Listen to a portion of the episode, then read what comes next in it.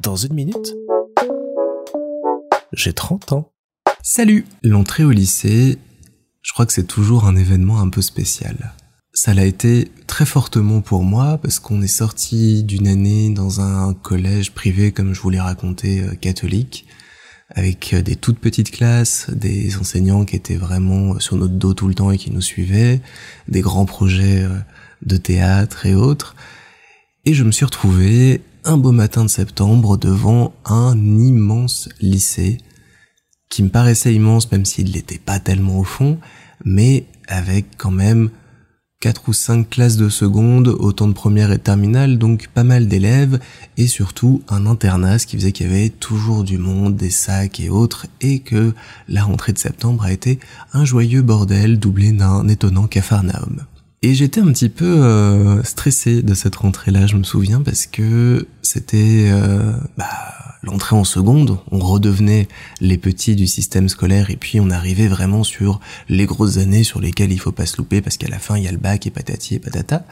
Et surtout, j'avais choisi euh, d'intégrer ce lycée parce qu'il y avait une option que j'avais très envie de suivre qui était l'option cinéma audiovisuel je retournais euh, dans mes euh, envies de découvrir qu'est-ce qui fait euh, le cinéma et comment on fait le cinéma.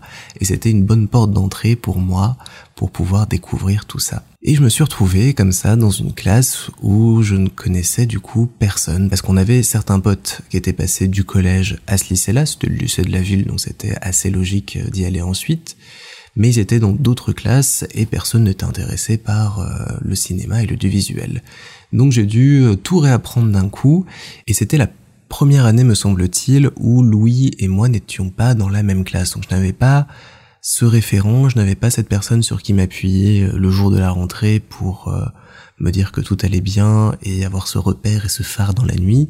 J'étais un peu tout seul et donc j'ai dû commencer à me faire des potes directement ce jour-là et à m'insérer dans une classe qui se découvrait un petit peu à ce moment-là et qui avait quand même cette passion pour le cinéma et l'audiovisuel en général, ce qui aidait un petit peu au niveau des discussions pour parler un petit peu musique, film et autres. L'année a commencé comme ça avec une arrivée majeure, celle du téléphone portable.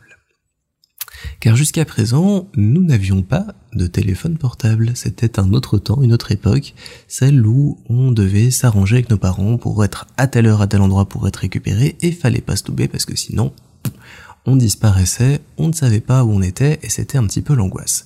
Et c'est justement un petit incident comme ça qui a fait qu'on a eu un téléphone portable. Je me suis retrouvé un après-midi, déposé par ma mère quelques instants plus tôt, euh, devant la porte d'entrée euh, du cours de théâtre où j'allais à l'époque. Et cette porte, je m'en suis rendu compte assez vite, était fermée et le cours avait été annulé sans que je n'ai l'information ou je n'ai été prévenu et je me suis retrouvé comme un con à être un petit peu perdu à l'époque et à ne pas savoir comment réagir face à cette situation. Et j'ai donc fini, euh, après 5-10 minutes à chercher quelqu'un euh, en pleurs devant une dame et son bébé, à expliquer ma situation, et elle m'a gentiment prêté son portable pour que j'appelle ma maman. Heureusement, on avait appris depuis des années les numéros de téléphone par et ça c'est un très bon réflexe à avoir. Apprenez le numéro de vos parents par cœur. J'ai pu rappeler ma mère qui est venue me chercher parce que sinon je passais 12 heures à poireauter dehors. Dans mon souvenir, il faisait beau, mais c'était pas fun fun quand même.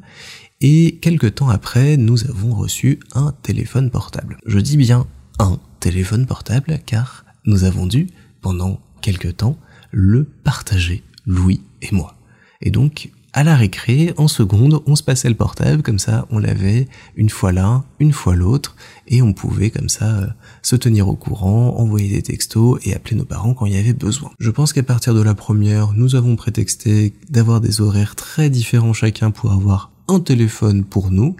Et c'est comme ça que j'ai eu mon premier numéro de téléphone, toujours le même aujourd'hui et qui m'accompagne depuis ce moment-là. Pour revenir au lycée après cette petite digression téléphonique, je me souviens surtout de l'année de seconde pour cette option cinéma audiovisuel qui m'a nourri, qui m'a apporté, qui m'a donné euh, une euh, vraie euh, envie de cinéma et les moyens de faire plein de choses.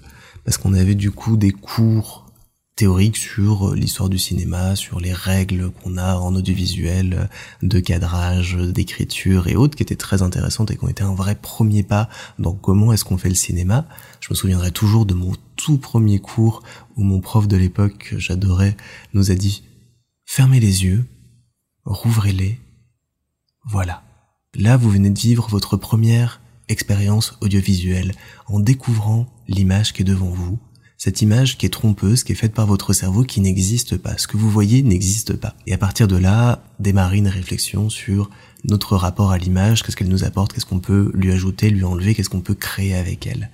Et euh, sur cette base un petit peu fumeuse, on a commencé à étudier tout ça, et en parallèle, on avait des cours pratiques, où on avait une petite caméra, de quoi euh, prendre le son, puis après monter des courts-métrages et des exercices tout à fait pratiques sur la lumière, le cadrage, la réalisation et mettre en pratique ce qu'on avait vu en théorie grâce à ça.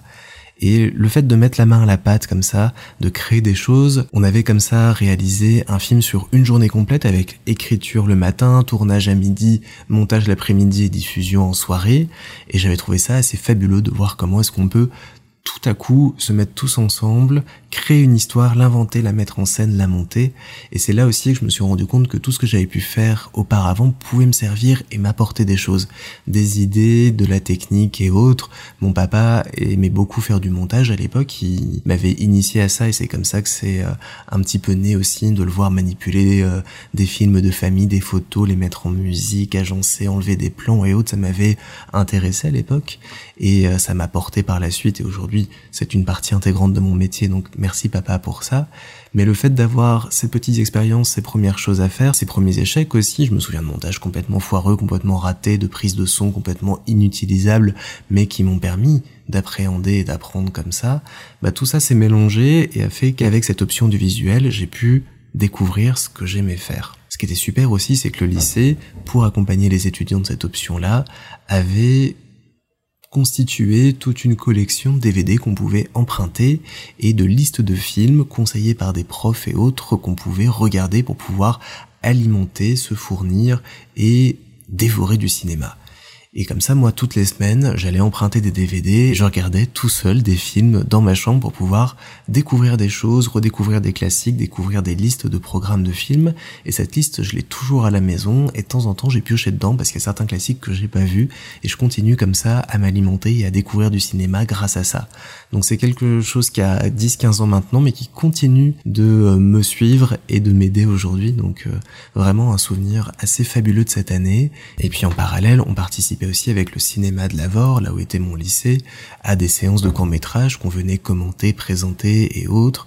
Et on, comme ça, on est baigné dans une ambiance euh, de cinéma, de création, de découverte qui était très riche et enrichissante. Et puis le point d'orgue de cette année-là, mais j'aurai l'occasion de vous le raconter dans un autre épisode parce que là ça commence à faire un peu long, je suis désolé, mais je, vois que ça m'exalte d'en parler, donc c'est que ça me touche énormément.